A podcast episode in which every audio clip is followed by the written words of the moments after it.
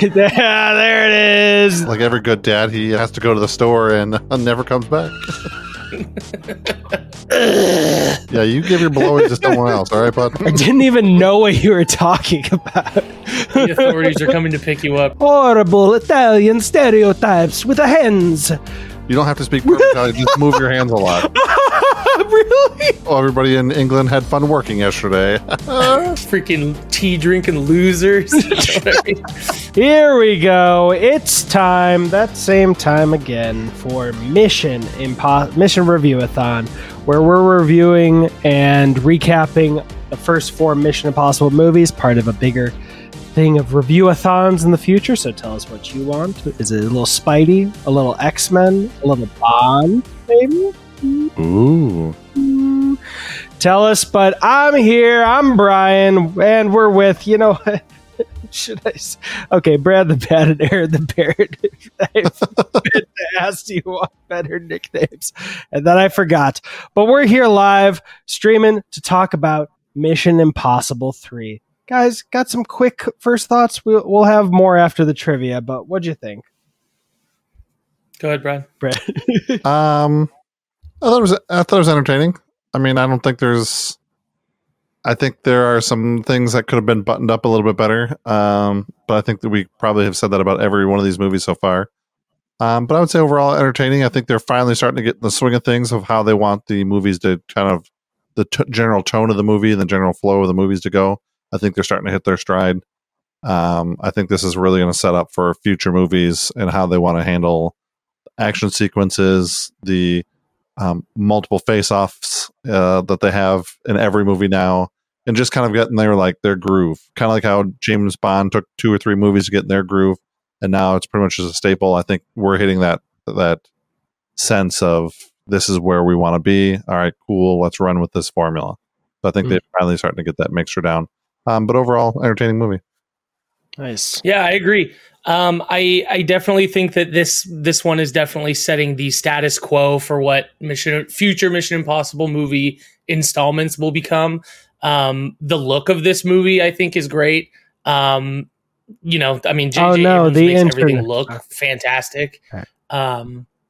And yeah, I will say though, I saw this movie for the first time a while back, and rewatching it, I think I remembered it better than it actually was. Not saying it was bad, because it was very entertaining. But I remember Philip Seymour Hoffman being so much more of a force in this movie, and he wasn't that. I mean, he was, but not to the, memory of a child that I had, and still have. But yeah, there was definitely some things that they could have done better, but I was entertained. I had a great time. Nice. Yeah. I can see what you're both saying of I personally really think it is the Alias being injected into this, the show that J.J. Abrams was working on that drew Tom Cruise's attention at the time, really helped kind of smooth out a lot of the rough edges that when Tom Cruise was still figuring out what the movies would be. I think for me, Ghost Protocol helped. Let me put it this way. This one made the foundation rock solid, and then Ghost Protocol built on it. The only thing I think that was really missing from this movie in terms of the formula we've got today, Aaron, I'm actually so excited for you to find out, is the real stunts, because one of the sequences here that looks very impressive is a green screen stage with pads underneath it, and we'll get to it during the plot. But if that was done in a Mission movie today, they'd be like, oh no, we're in I don't know where it was, let's say Tokyo. No, we're in Tokyo. Either we're in Tokyo or we're diving from the skies in Dubai and putting CGI Tokyo in as the ground, but really nothing more than that. Thank Mission that this was the first lens flare movie, because I remember during Star Trek Into Darkness, J.J. Abrams' wife yelled at him, I can't even see the actress's face in this shot. There's so many lens flares. I think this was his third film, If the order was reversed or shaken around, then this movie might be unwatchable with all the lens flares. But other than that, I think it had some really good stuff, and we finally resolved. I won't finish that because it might be a hint for a spoiler for Aaron, and I don't want to do that to him. But I'll mention it when we get to when we get there in the future. But Brad, do you have trivia? I do, and they all kind of tagged. Ooh. Sorry, I planned this cringy thing for Mission 2 and I didn't do it. And I just remembered. It's time for Bradley Cooper's trivia. Ours is much sexier than Bradley Cooper. Don't sue us. All right, sorry. So I've got a pretty nice plan going on here. So question number one. At the beginning of the movie, Ethan gets a phone call. And he has a chance to win a trip. Where was that trip going to? Or where was the opportunity for him to go to? I think I have a guess. Dubai. Was Dubai a thing at this point? I don't know if Dubai was a... Machu Picchu. For some reason, I'm feeling like guessing Bermuda. But I know nope. That's wrong. It was Mexico. Mexico. Gotcha. Okay, if this had been a week ago, I might have gotten it because I watched this movie so many times for this. All right. Question number two. On that same phone call, who was the phone call voiced by? Oh, yeah. Aaron, do you want to say? J.J. Abrams. Oh, wait. No, it's not. I was going to say Dr. Manhattan, but it's not him. Ooh, is it stunt casting? Is it something at the time was stunt casting? But no. Okay. All right. I don't know.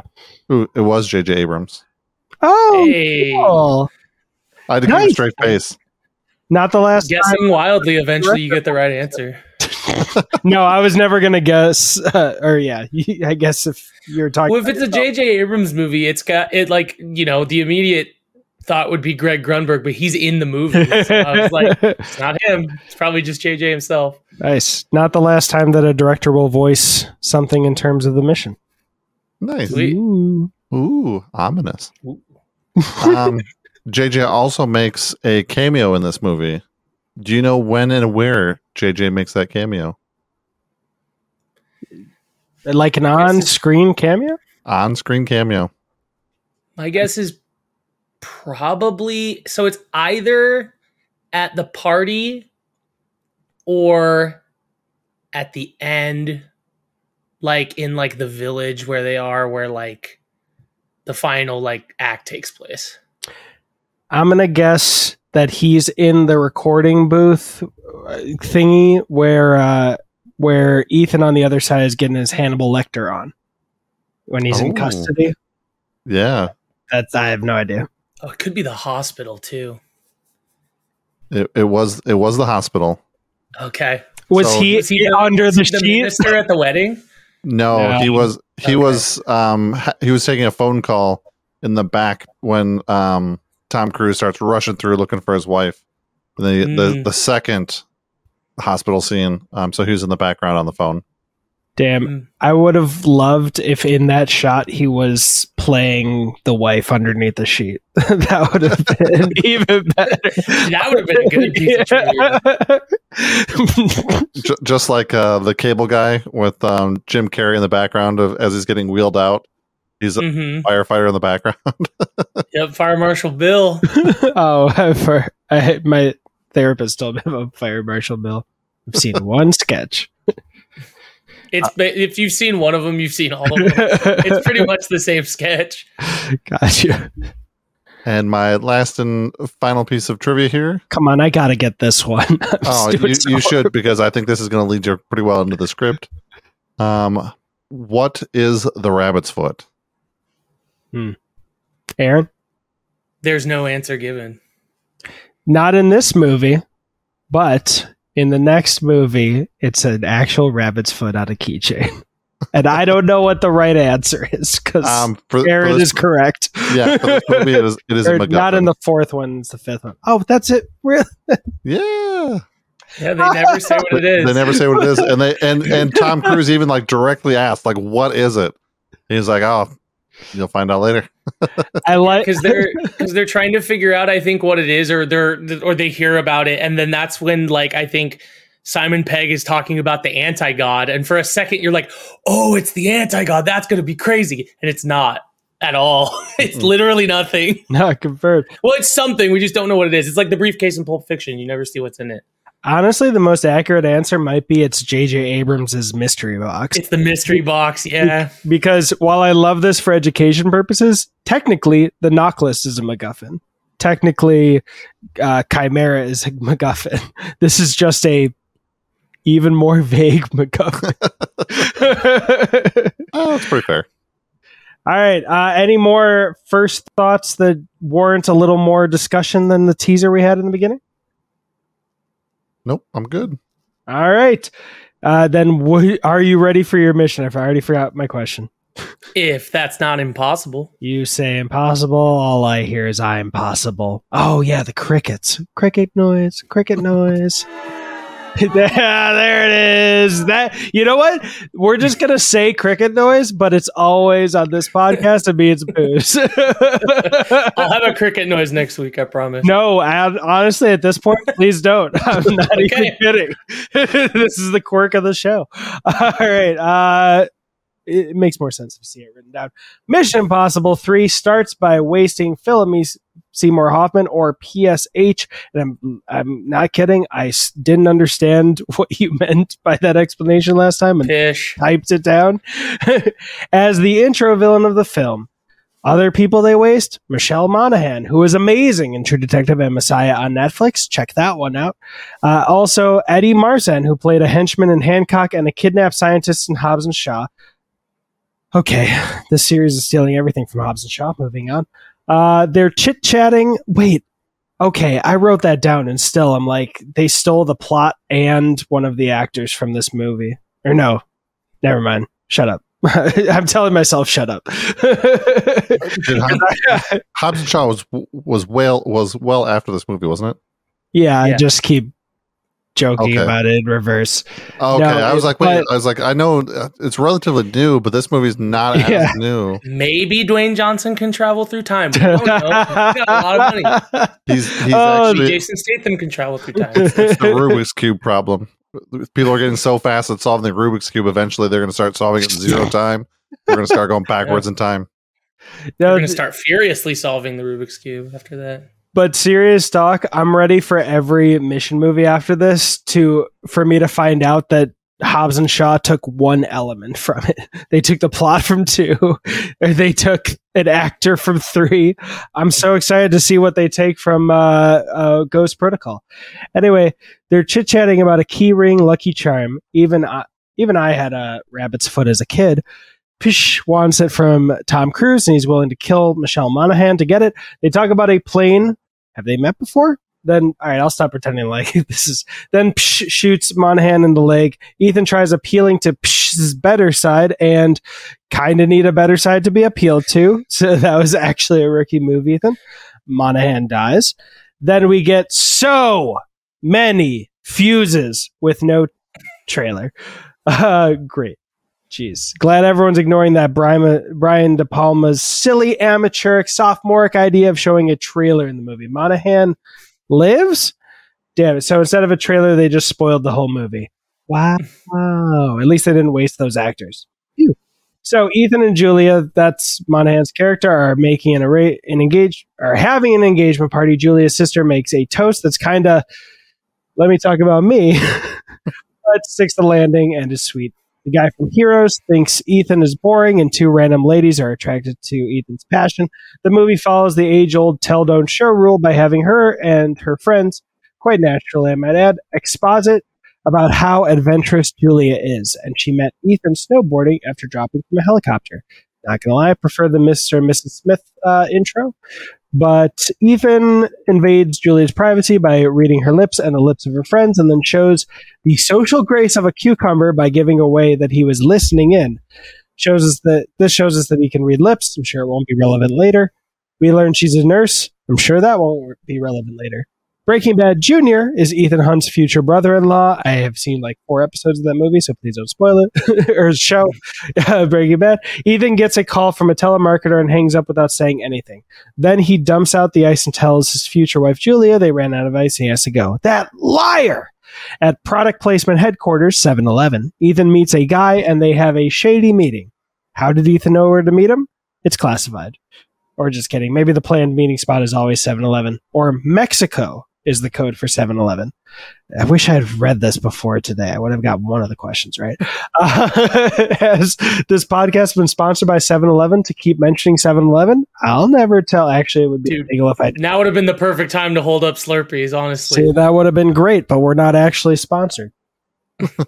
And like every good dad, he has to go to the store and never comes back.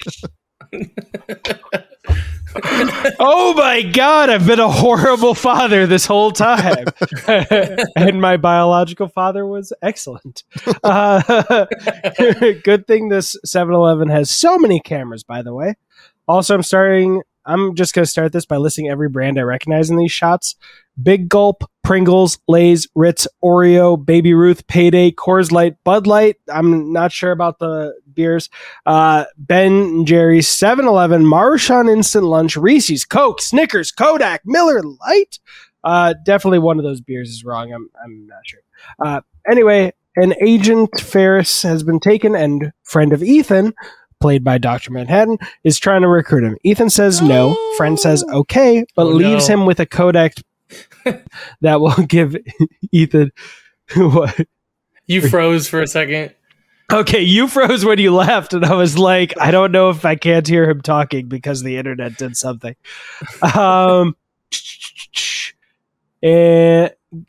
But leaves him with Kodak product placement that will give Ethan the business. And by the business, I mean the mission briefing, which again follows the trend of friend/boss of IMF agent giving the briefing. This time, that friend Musgrave has put himself on camera to out himself as IMF. That Ethan had to pay for that Kodak camera, otherwise he could be arrested for shoplifting. Agent Ferris was kidnapped by Owen Davian, Philip Seymour Hoffman, and 3 more members who are outed as IMF agents are Declan Gormley, Zhen Lei, and Luther Stickell. Musgrave calls them Ethan's team, not IM Force. So that's... I don't think they did it to either. Ethan has a nightmare about Agent Ferris and makes up some bullshit to his fiancée Julia about a surprise conference he has to cover for the rescue mission he'll be on. Ethan rides a motorcycle to an airfield. It's a version 1 that J.J. Abrams will do again in the 2009 Star Trek film. Ethan meets up with his team, and Luther has fighter swagger for the first time I've seen in these movies. It feels like he's ready to jump into the ring at any time. Given real Rocky vibes kind of deal. But still wearing some sweet penny loafers or there were some high-end shoes. Yeah, he's not on... Sorry. Oh, I don't... Like Louis Vuitton shoes. They were like slide-ons. Yeah, he's not on a fixed income yet. It just comes with age. But on the rescue mission, Luther has X-ray vision super guns.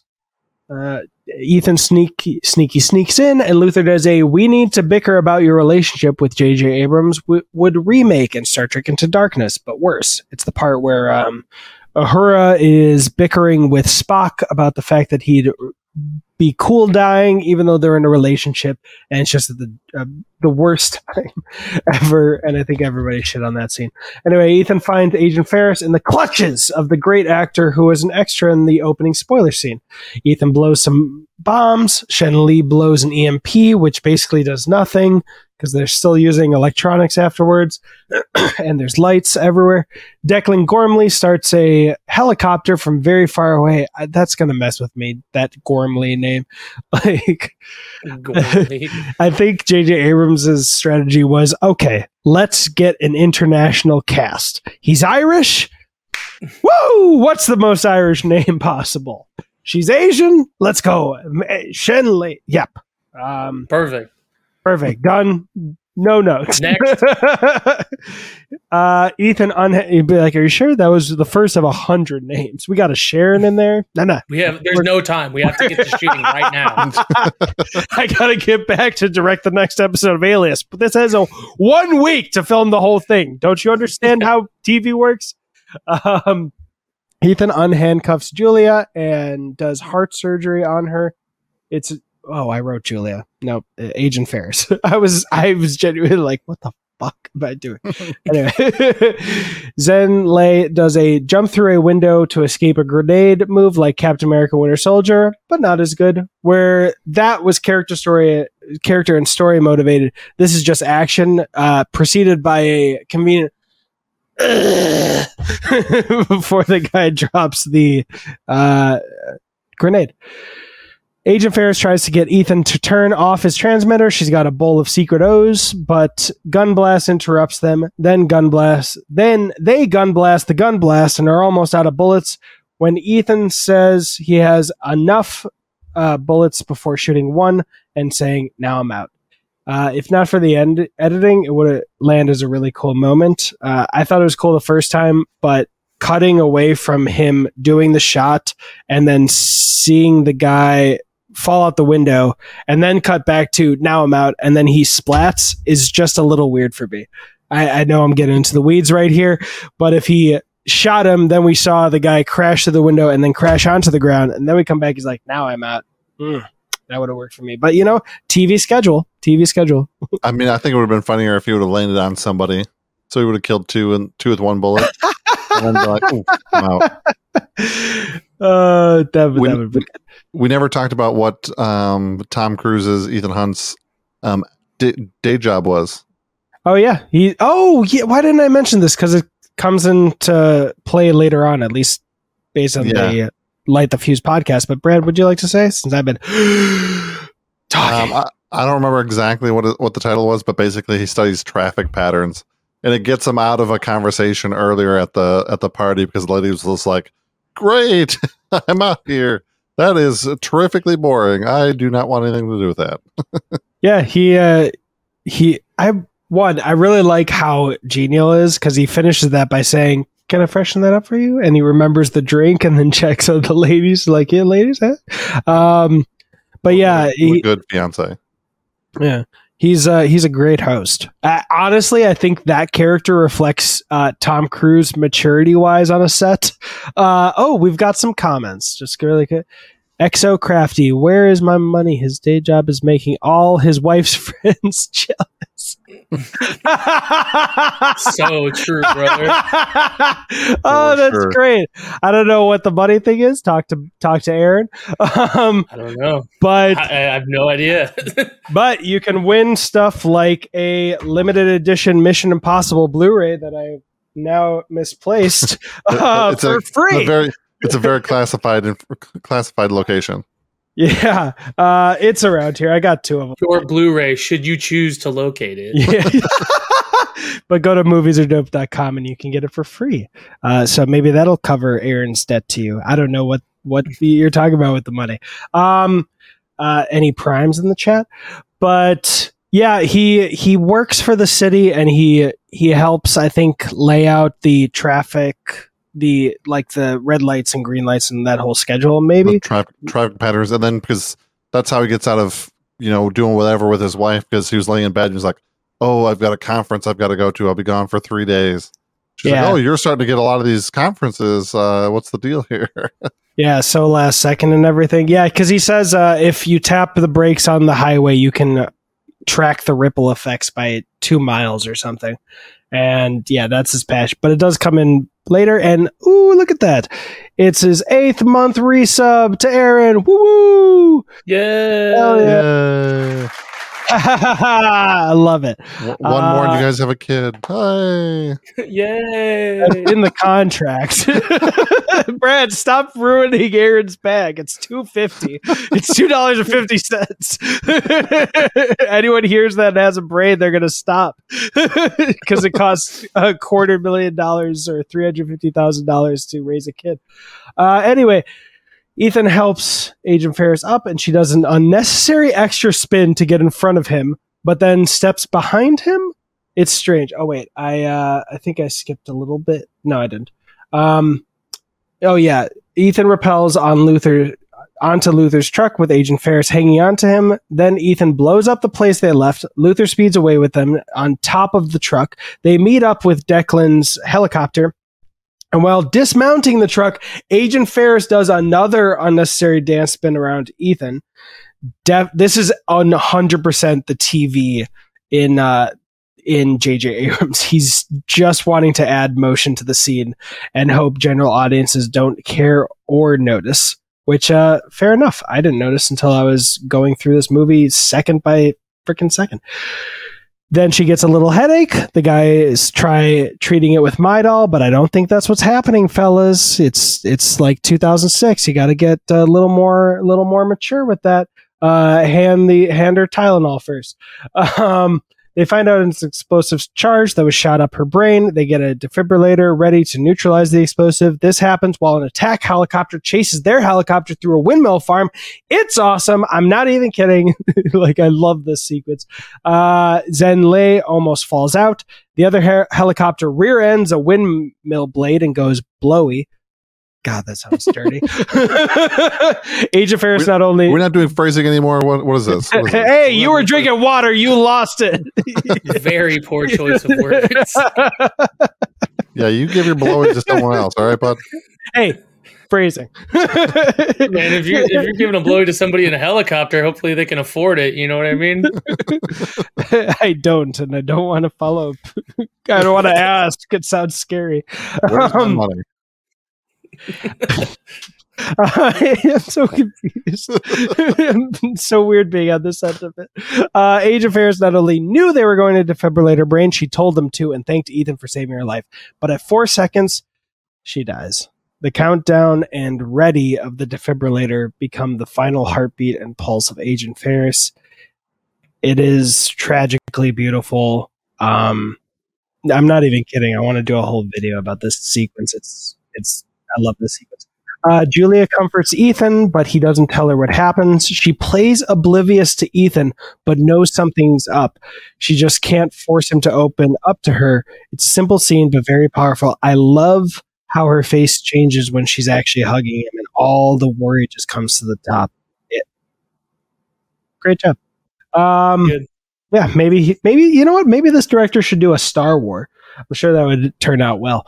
Not two of them. Maybe a 1 and a 3, a 1 and a 3 in a trilogy. Maybe that'll. No, I would automatically rewrite everything and have Brad Bird do it. I actually think I wrote that in the script. Hello, executive producers. Yeah, they're they are really trying to negotiate something out there. They're on the phone with the writer's strike. Hopefully the executive producers telling Tom Cruise he can't go to space in the next Mission Impossible movie. Try telling Tom Cruise anything and see if you survive the night. Try telling me he can't do anything. And for whatever reason, Tom Cruise keeps calling it Moonraker. I don't know why. Terrible Bond movie. I don't know why he keeps doing this. It's such a weird. I would have preferred to have the temporary title be Blue Harvest. Daddy Morpheus interrogates Ethan for recommending Agent Ferris for duty now that she's dead. Running count of Daddy Morpheus's cool lines, as said by the legendary Laurence Fishburne. It's unacceptable. The chocolate makes you fat, but I've eaten my share, and guess what? A little fat shaming undertone in the text that I don't much appreciate, but Laurence Fishburne still does a magnificent job. He sells it like a king. Other lines, excuse me, did you just throw a title at me, Mr. Musgrave? God, I'm not selling this at all. And Mr. Musgrave, please don't interrupt me when I'm asking rhetorical questions. that was my favorite one. I laughed out loud so hard when he said that. Because I want there to be a time in my life where I just say that off the top of my head. They're like, no. You know what? The only reason in terms of this, I want to be in a place of power and have just the biggest piece of shit like in the room, someone who I could actually say that to and not worry about having a blowback, and then just use that, at, you know, try to make it fun so they don't think I hate them. But actually, never mind. I'm just scrapping that whole plan. I'll do it with someone I don't have power over. At Agent Ferris's funeral, Ethan flashbacks to the nightmare that we didn't see, a montage of Agent Ferris's training. She was the first student he ever recommended for active duty or field duty. Ethan gets an anonymous call while walking away from the funeral. It was a call from Agent Ferris's post office box, and they're calling to say he got mail. Didn't know my post office would call my friends with my mail and give them access to my box, but so convenient. Right. I didn't even know what you were talking about. The authorities are coming to pick you up. Right, I wrote that down. How did I know? Anyway, Ethan finds a microdot hidden under the stamp, and Luther says the microdot was blank. And then Luther asks Ethan if he slept with Agent Ferris. Then he says, "Hey, brother, if I don't ask you, who will? Nobody?" Or possibly worse, is he asking Ethan so that Ethan can get his story straight? Which also not the kind of friend I want. Look it up. Like, they figure out the microdot was could be encrypted magnetically, so they have to order special equipment. The microdot will have to wait. Ethan's been nagging Luther. I don't respect you nearly enough. Remember when you used to be sweet? Can you remember that far back? That's it that I've got for now. But really weird in the third one to be like, all right, I'll suddenly start quite literally negging you and just doing tiny little insults that are still kind of friendly. They meet Benji, a one-off character played by Simon Pegg. We'll never see him again after this film, but for the time being, Benji finds out that Davian is going to the Vatican. He's selling the rabbit's foot for $850 million, which I swear to God, Brad is going to say is pocket change. to like a bad guys that are like, no, over $37 million. Adopt me. for a device that we don't know what it does. It could be literally priceless. For all we know, that could be couch coins, or it could be the anti-God device. And here we are. You just bought it. Or it could be worthless. We don't know. Yeah. Look, guys, I'm getting a cash advance on a credit card to make rent this month before I catch up. One of you better fucking adopt me or stop saying how little this money is. Oh, make no mistake. I'm broke as a joke, too. But, like, this is me purely speaking from a, like, from the point of view of a master criminal, I was like, well, if I was going to sell something that could, you know, damage civilization, then give me a lot of money for it, please. 800,000. Don't worry about it. $50, honestly. Wait, just because you said 800,000, this is $850 million. Just to be clear. Oh, just adding that. Okay, that's a lot of money. Okay, I thought you were keeping up the joke with million. No, if there's thousands, but yeah, 850 million. That's a touch. Okay, there's also the very real possibility I may have said $850,000 while reading them. No, you said million. Oh, okay. I mean, think about it. That's like I stand by it. That's like 1/46 of Twitter. Wait, are you talking about 800,000 or 850 million? Million is like 40. Because Elon bought it for way too much money. You know what they had? 4 billion. I'm just kind of rounding. You know, today Meta announced that they're bringing a Twitter competitor to market called Threads, which is exactly the name that they had for the DM space of Instagram. And I'm only mentioning that because the second I felt, oh, they finally made a good Snapchat replacement, they changed it like a week later, and then 2 months later they're like, we're shutting down Threads.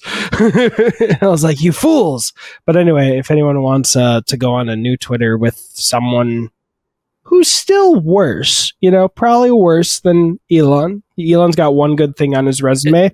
Tesla. That'll be determined in the cage match. Whoever, in the Coliseum wins, we lose. Yeah, in Rome. Coliseum. Yep. Honestly, I hope that actually happens. That'd be so awesome to watch. 2 men enter, 1 man leaves. Call it a day. You get both of them. Have them both. You know what? Yeah. this Sunday I'm seeing Dead Reckoning, and I'm going to see them do a really long sequence in Rome that they shot real, like for real. And all I'm going to be thinking is, and in 8, we're going to see the cage match. Ethan asks Benji what the rabbit's foot is, and Benji says, I don't know. We'll all die, though, probably.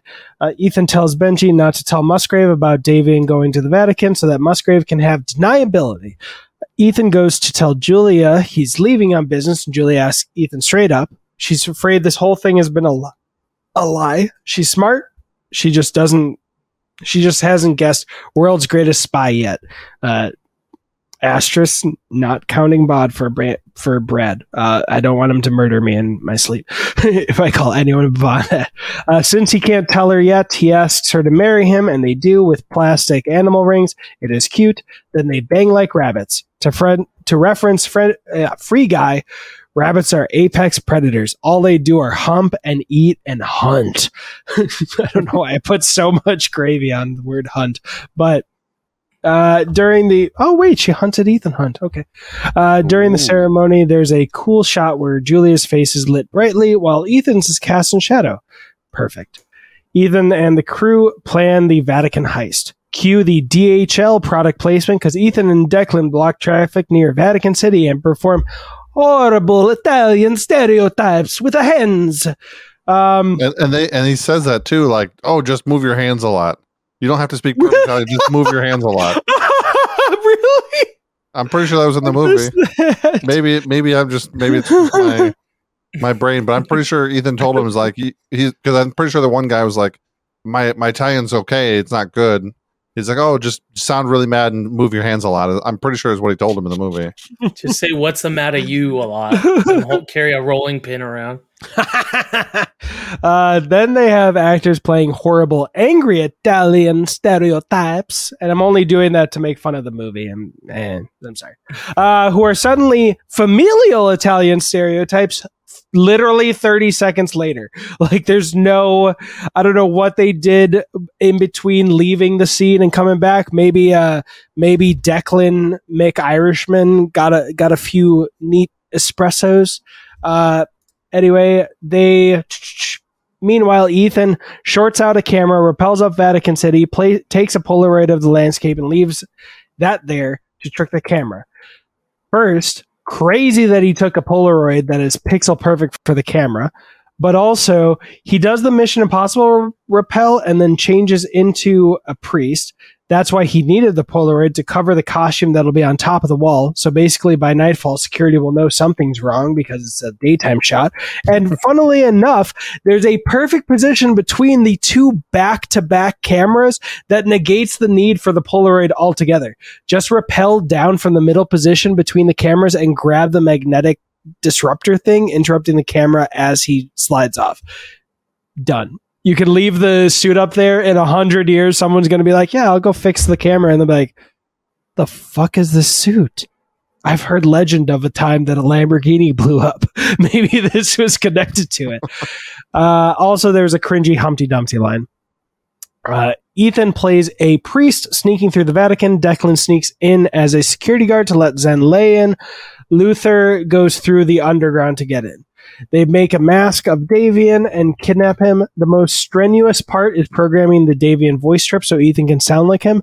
It would be much easier if Ethan could just do perfect impersonations of extraordinarily talented, legendary actors. But that's not going to happen. There's no reason I'm mentioning it. Luther tries to have another chummy chit-chat about we can't have real relationships. And Ethan in mask tells him he and Julia got married. Congratulations, Ethan. God, everyone's going to be so confused. If you're already confused, because this is PSH, Philip Seymour Hoffman. I'm honoring Aaron every time. It sounds like you're using a walkie-talkie. I guess I should be saying pish, but I'm like reading it, and it's just there's no I, so my brain. Honestly, I thought you were doing a bit this whole time, and I thought it was really funny. Then I'll keep it going. Does a really good job of playing happy Ethan and playing I'm a prick Owen Davian, even just in the mannerisms. It's great. He also does cathedral monkey bars at one point.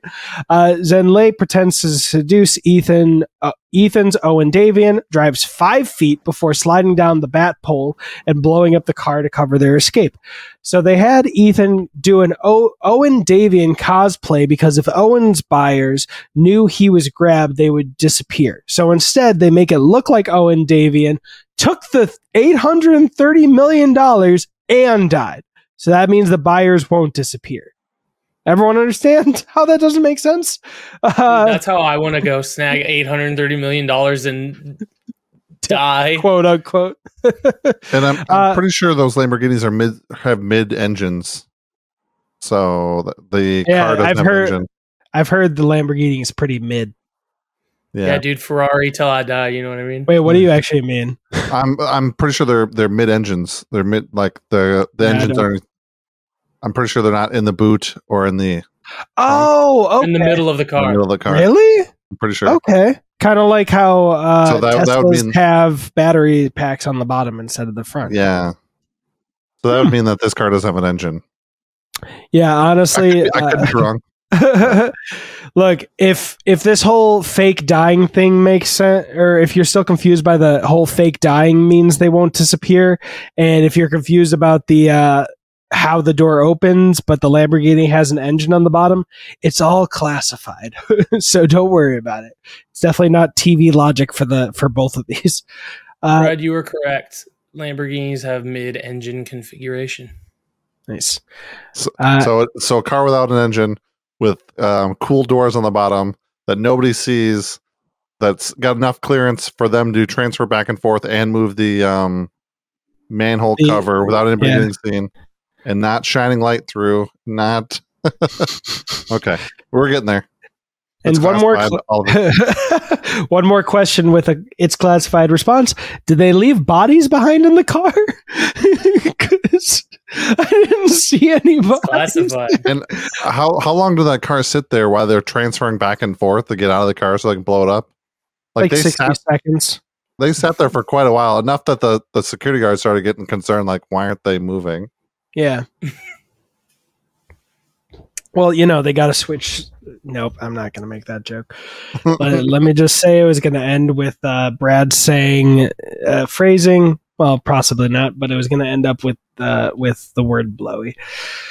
And I thought better of it. Anyway, they do a cool actor switcheroo to save money on the mask reveal. Psh, starts pulling his mask from the collarbone, and Tom Cruise is there to finish the move. It's really not perfect, but still a lovely filmmaking trick. Musgrave finds out about the Owen Davian kidnapping mission, and when Daddy Morpheus asks if Musgrave was aware of the operation, remember the deniability, he stands by his team and says he was. Daddy Morpheus tells him good work. Ethan tries interrogating Davian, but Davian says Scientology is a scam, so Ethan almost kills him. I'm just kidding. He threatened to kill Julia and brags about killing Asian Ferris. Luther stops Ethan from killing Davian by literally begging him to stop. And so Davian learns Ethan's name.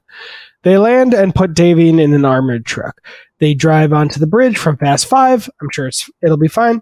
Luther cracks the microdot electronically, not like Into the Spider-Verse. Agent Ferris figured out Daddy Morpheus is a traitor working with Davian.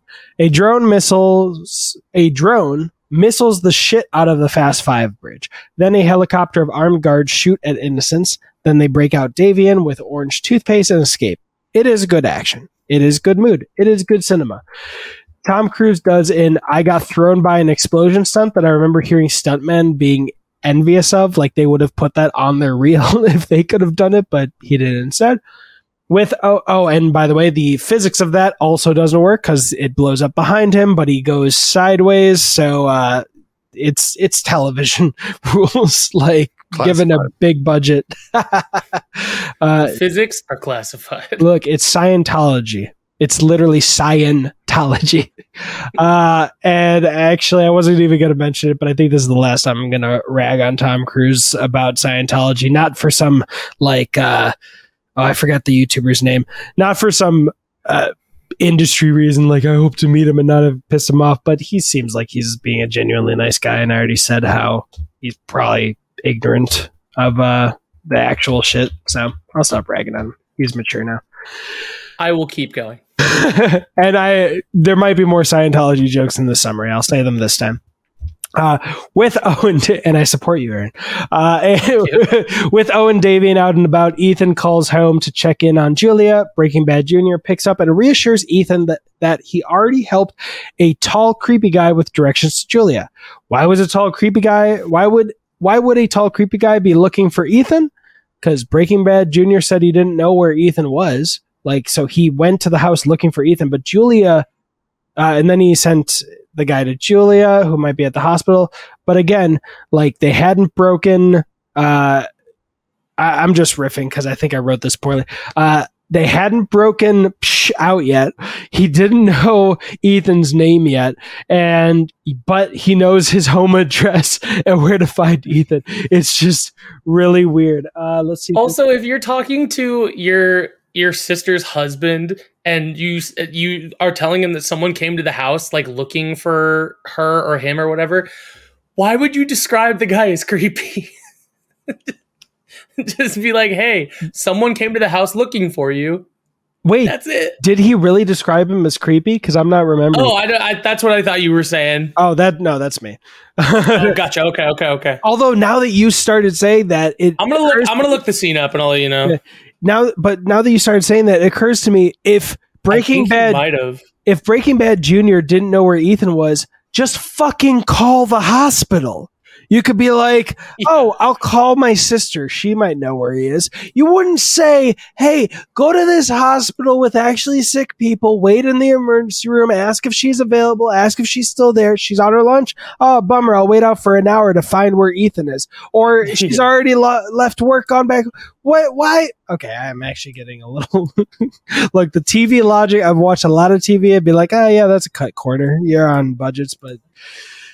Now, the more I'm thinking about that. Yeah. But he does have this is stemming from a really cool monologue but like 2 or 3 lines that he says in the beginning of the movie about if he gets free or whatever, he's going to hunt him down and kill everybody that he loves, basically. Yeah. So this is all stemming from a cool little dialogues section from the beginning of the movie. All right. So I'm going to read the last part I wrote in here. I said, and why does he pivot to targeting Julia? Is it because Owen Davian breaks out and is like, quote, wait, you knew it was Ethan before me?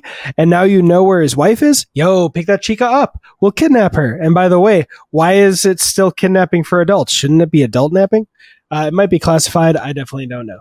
A crazy part might be that the tall, creepy guy smuggles Julia out under a cloth. But wouldn't there be natural checkpoints in hospitals? Like, there's more security in a hospital than you might think. My daughter goes a lot, and you really need to show your ID to get through certain checkpoints. Ethan steals a car and speeds toward the hospital where she gets kidnapped. Calls from Julia's phone. You can always tell someone's character by the way they treat those they don't need to treat well. And I actually love that line. Also, Ethan has 48 hours or Julia dies. Then the IMF arrests Ethan for fleeing the scene of the Owen Davian escape. The detective from Psych is here. He does a great job running and gets caught when he decides to run on top of a car. Sounds like his I won't use cover flip from the last movie. Ethan is strung up like Hannibal Lecter. Daddy Morpheus says, what I will lose sleep over, and I love my sleep. Just another line. Also, I bullshit you not, I will bleed on the flag to make sure the stripes stay red. You do you. Buddy Musgrave mouths instructions to Ethan. Oh, yesterday was 4th of July, by the way. Fireworks show. It was nice. Happy America, everybody. Happy America. Watch Team America World Police. To all my Americans out there, whether you're in the States, in Canada, in Mexico, or in the southern USA. We're all part of one big team. Team America. And I hope everybody everybody in England had fun working yesterday. Freaking tea drinking losers. You know what I mean? I Jesus! Aaron Paul did not describe him as creepy. He just said, hey, did your friend find you? And he's like, friend, what are you talking about? He's like, I don't know, just some English guy. That was it. I don't remember if it's Sam Adams or some other beer company, but there were like 4 or 5 or 6 years ago, they had the guy, what's his name? I forget his name, but they also had like Zachary Quinto and Anna Faris? No, I'm Pitch Perfect Anna Kendrick. Anna Kendrick. Doing this beer thing, and one guy, I feel so bad for blanking his name right now, but he's British, and he does this whole ad, and at one point he's like, talking about the 4th of July, and he's like, it's like your girlfriend broke up with you and has been celebrating every year for 400 years. It really gets my goat. But, and then it was a whole If We Won campaign where they're pitching how great America would be if the British were still in charge. It's like, you could have a royal family. Sure, you pay a little more in tax, but who can put a price on that? Anyway, it was a great campaign. Everyone should check it out.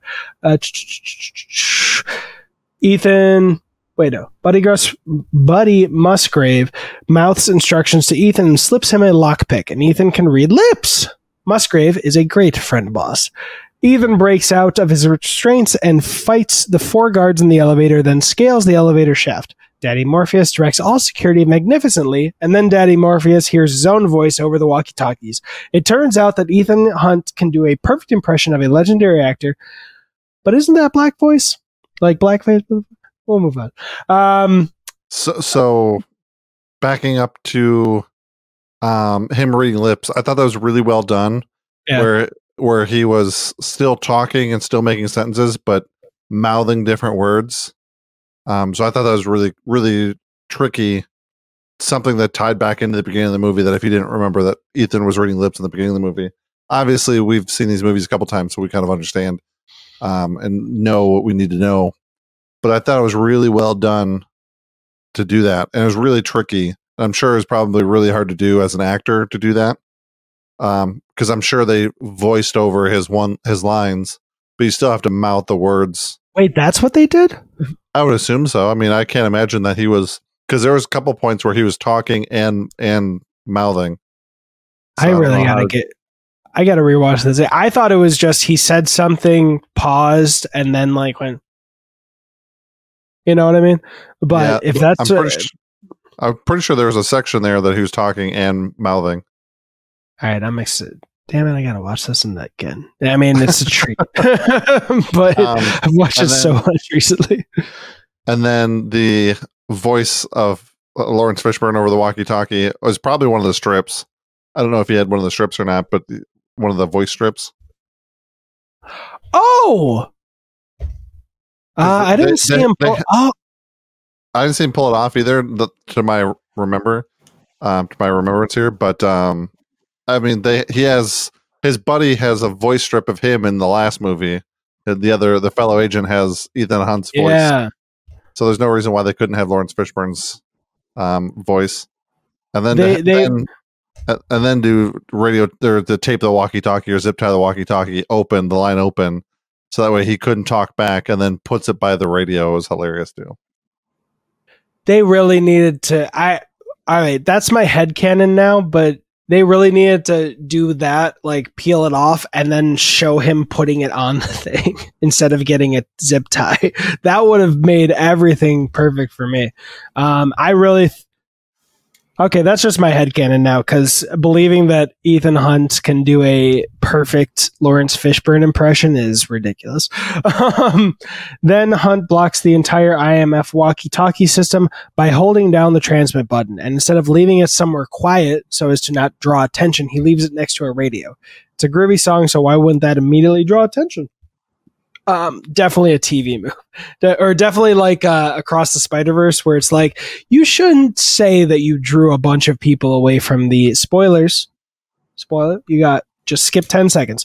The No Way Home, or the Way Home machine. All right, Aaron, have you not seen Across the Spider-Verse? Not yet. What? I've seen it. I really want to, but I haven't yet. But I've seen it 6 times. I'm gonna see it a 7th. You gotta.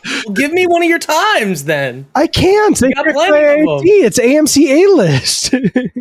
Get AMC A-List though. It's like $22 and I have no money. Well, that's what I'm saying. For $22 you can see 3 movies every week for no, and they can be IMAX, Dolby. I mean, one Dolby ticket's like $18.99. So seriously, if you're going to see it, just get the A-List.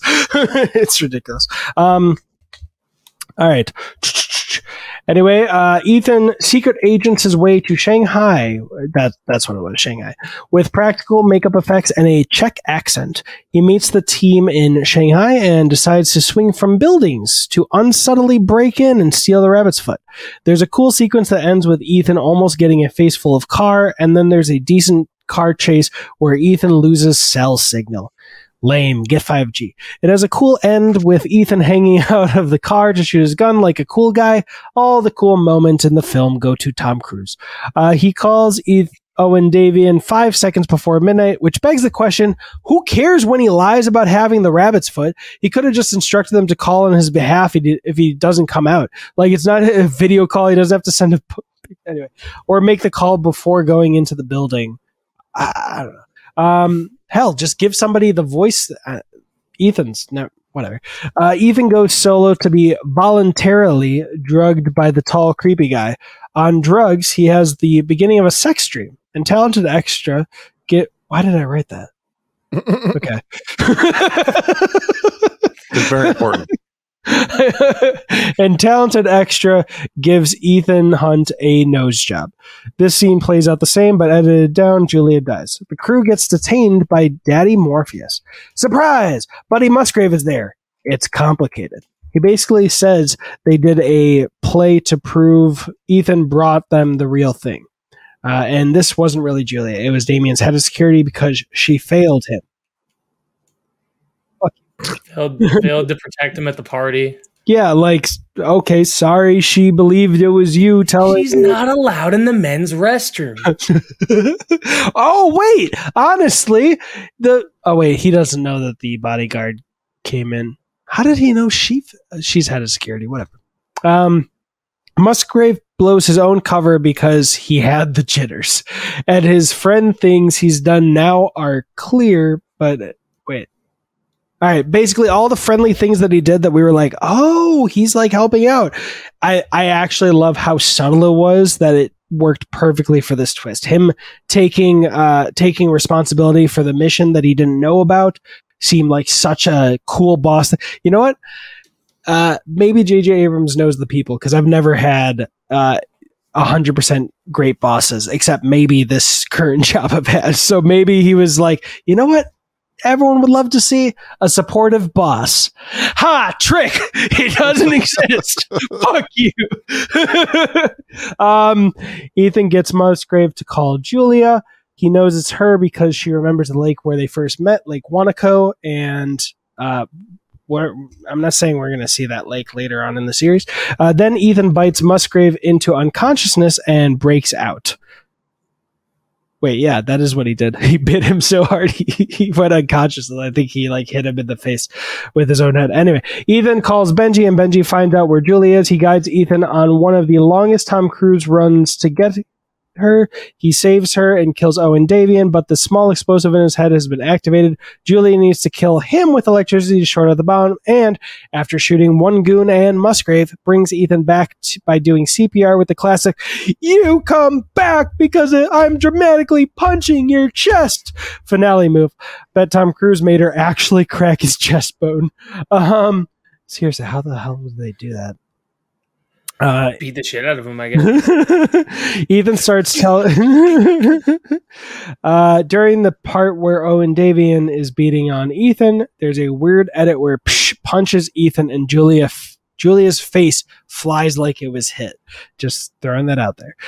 Ethan starts telling Julia about him and the impossible mission force, then retires. He asks Daddy Morpheus what the rabbit foot and Daddy Morpheus promises to tell him if he doesn't retire. How does this IMF work? Rent space and CIA in one film, have a global team of spies in two with mobile bosses who are shady, and this wait, let me just say that again because I didn't deliver it well. How does this IMF work? In the first one, they rent out space in Langley, and then in the second one, they've got a global team of spies, international, with mobile bosses, shady bosses who just like pop up out of anywhere. And then this one, they rent out of like a huge office space and has bureaucracy. Very inconsistent. Very excited to see when it all comes together. I just want to point out on the previous times on the show where I have said the term impossible mission force, I was joking and I didn't realize that that was actually going to be the name of that. And when he said it in the movie, I laughed very hard. I was like, no way.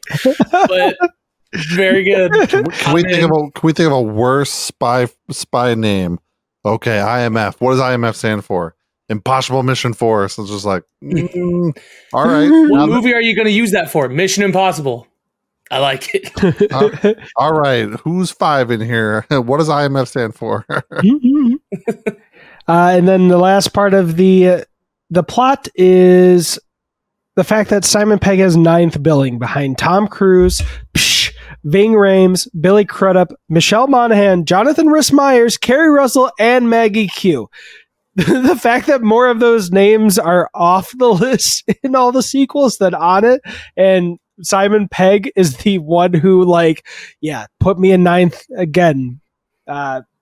Try to. Maybe it was based on screen time. Maybe. I mean, at the time, he was in here because J.J. Abrams was a fan of either the TV show Spaced or he had just come out with Shaun of the Dead. But yeah. Cool. We've got the 420 review, and then we've got rankings. So, guys, got your 420 reviews? Mm-hmm. Oh, wait. Actually, Aaron, what shirt are you wearing? I did not intend to do this. I was just always like... two there. You were the Sith. I was just like, I've worn it enough times. It's going to be dirty if I wear it now. You know what? And then I love it. All right, so 420 reviews. Who's got them? And go ahead, let's go first. Go ahead. And everyone can add their own 420 review by going over to MoviesAreDope.com and catching these with no trailers. All right, here we go. Pegg, Fishburne, and Hoffman. Explosives in people's heads. Villain hit by van. Tom Cruise technically dies. This movie was fun. All right. Mine was a chance to win Mexico trip. Top Gun. Nope. It's family. Hey, it's the Winchester guy. I'll send you a postcard. All right. I was writing it while listening to you. So mine is JJ makes mission. Ethan Hunt gets married. Team is half cringe. Seriously, Alias made mission. Lot better. Then remember, I'll fix. And now we've got rankings. Is there anything I'm skipping? I feel like I'm skipping something. I don't believe so, because I think the rest are just ranking, because we have a lot of stuff to rank usually.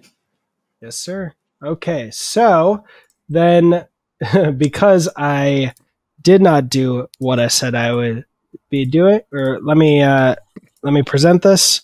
Do do do do do do do entire screen. Boop boop. Do do do do do do do do do do do do do. There's something I could have joked about in this episode, but Brad hasn't seen Indiana Jones. I'm assuming Aaron hasn't either. Not the new one though. Not yet. All right. What was first? Bad guy Rinkathon haircut. Haircuts last. Yeah, bad guys first. And we've got to do the intros, but I did not make it. And yes, you can see I didn't update. I didn't update. Ah, shoot. This. So now you still got the title bar mission relaunch. Thank you, sir. That was number 2 Brad's handle. So remind me, last time Ambrose is above Phelps and Kittredge, yes? I believe so. I think so. Okay, so Who thinks that Dr. Manhattan twist villain and with Dr. Manhattan twist villain is better than Phelps and Kittredge? All right, you both think it? All right, I wasn't thinking if I think... Let me think. Are they better? Philip Seymour Hoffman, better than... Yeah, I'll agree. All right, so who thinks that this combo is better than Ambrose? I actually have to think about that. You know... Better actor? Yes. I don't know if he's a better villain. I don't think so. He does have a cool little...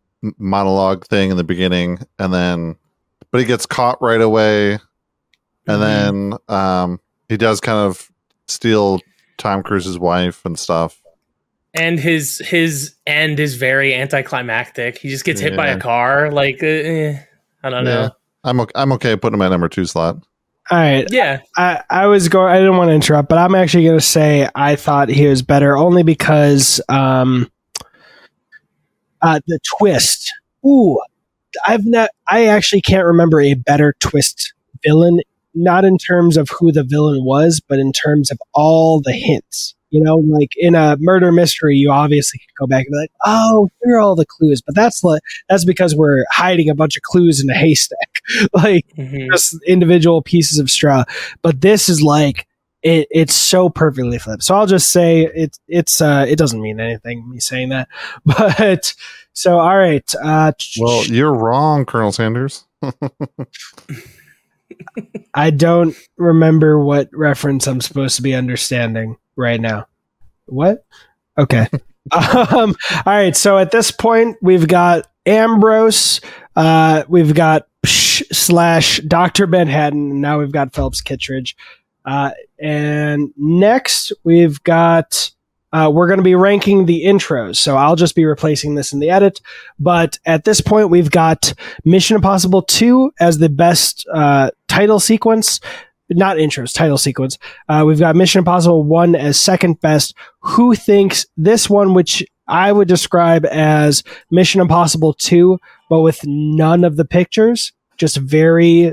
This is actually the most television version of the movie, I'd say. Who thinks it's better than Mission Impossible 1? I would say so, just because it's not like a full trailer and like shows you the whole movie. I mean, it's shorter and it's just, you know, people's names, but... I'm so fat. Wait, do you guys really not like the trailer thing? Like, I've just been joking about it this whole time. I mean, it's fine for the time when it came out, but I don't know. I think as they come out, like more of them come out, it just kind of sticks out. I'm just saying this here so everyone can delight in my pain. But if 2 and 3 are at the top of this list by the end, I'm going to be so shocked. I'm like, what? Because I that's just not how I expected it, but I'm going to enjoy it. Cool. Brad, were you going to say something? Nope. All right. Next is second to last is, let me, come on, open up. There we go. Is the movie ranking. We have Mission Impossible 2 in number 1, Mission Impossible 1 in number 2, and now 4-3. Who thinks this movie is better than Mission Impossible 1? I'm going to say if it wasn't for that excellent Langley heist, this would not have been as close. But so far, the Langley heist for me is like the best sequence of the bunch. There's nothing in this that really does better, but not the Vatican heist. that one actually is very interesting because it's all like the majority of that. Let me put it this way. It was very interesting seeing a heist sequence where 95% of the heist was just preparing or getting into place, but I thought it still worked. It's just, yeah, this is definitely where J.J. Abrams, TV stuff comes in. Like one heist is all preparation and then we heist at the end. Another heist, we're out in the van and we don't get to see Ethan doing it. And yeah. And then finally, the most important one, According to Light the Fuse podcast. Come on, click it open. There we go. The Haircut Rankathon. We've got in number 2, Mission Impossible 1. In number 1, Mission Impossible 2. Who thinks this, not as an insult, but more standard haircut is better than Mission Impossible 1? Okay. Who thinks this relatively standard haircut, all due respect, is better than Mission Impossible 2's haircut? I might say yes. You know what? I know Ghost Protocol is going to outdo all of this, so I'll just say yes and stop. Leave it Aaron hanging. Best haircut. Oh, wait. All right. Now we're done with the ranking, but we got a spicy take in the comments. No. Best haircut is Mission Impossible 1. You know what? I wish I had given a little more respect to Mission Impossible 1 when we were ranking it last time. Not to say that we were wrong, because I don't think we were ultimately, but I don't think it's terrible. It doesn't make me think of like,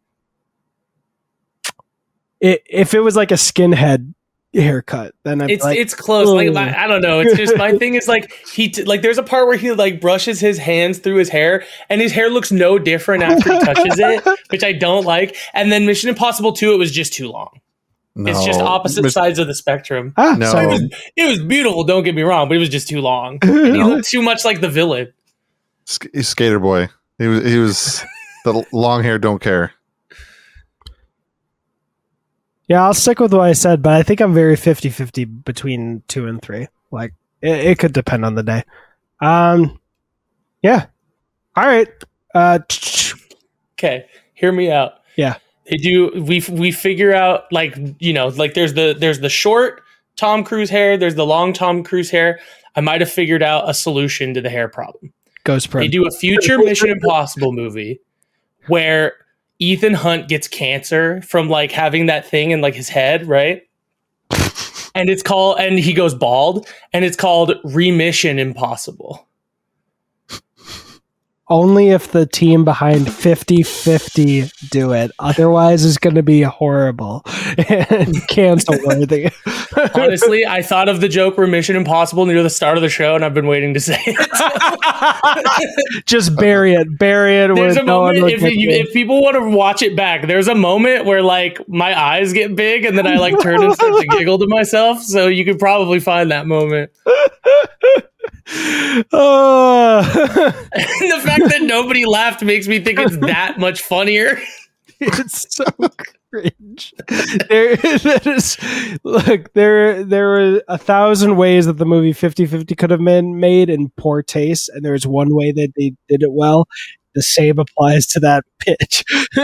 1,000 ways that Tom Cruise legitimately gives himself cancer for the movie. No, all right, now we've gone over the line. What? We're gonna doesn't actually have it. We're gonna respect. No, that's the bad version of Tropic Thunder. That's the indefensible. There's an argument to defend Tropic Thunder. That's the actual bad one if it was real. All right, so. I'm going to show off the fact that I had this ready 2 weeks ago and I forgot about it even now. And also your mission to like or rate this in 5, 4, 3, 2, 1. And if you didn't do either of those, I hope you dropped a prime in Aaron's chat or followed over at twitch.tv/MoviesAreDope. That's where all reviewathons will always be, or you can watch it ad-free at MoviesAreDope.com. If I'm not forgetting anything, this is the end. And now it's time for everyone to say their names and say their goodbyes. I'm Brian. I'm Movies Are Dope. Bye-bye now. Oh, shit. Shit. I accidentally cribbed Brad's. Fuck. I'm sorry. I'm actually embarrassed. I'm Brad at Brad F912. Aaron. And I am Aaron, and your mission should you wait, hang on. This video will self-destruct in 5, 4, 3, Brad, 2, I'll 1. Say it. Still say bye it. Now. That's the real thing. That's the real deal. Bye, everybody. Thank you so much. Let's check out the comments right at the end. I'll level with you. Mission Impossible 2. Haircut is the word. Oh, my God. Brad is going to find you. He's going to find you. That's hot take. Crafty coming in with the hottest takes, man. Okay. He's coming in to support you, Aaron, because he said he has to be involved the rest of the series after that, though. He's looking out for you. And then... I mean, his wife's a nurse. It would work out perfect. Oh, yeah. Sorry, Crafty. I'm not monetized. I meant follow. I didn't. He's joking. Ignore him. That's a nice say. No, I like the vibes. All right, bye everybody. We'll see you next week, Wednesday, 7:30 p.m. Florida time. Florida.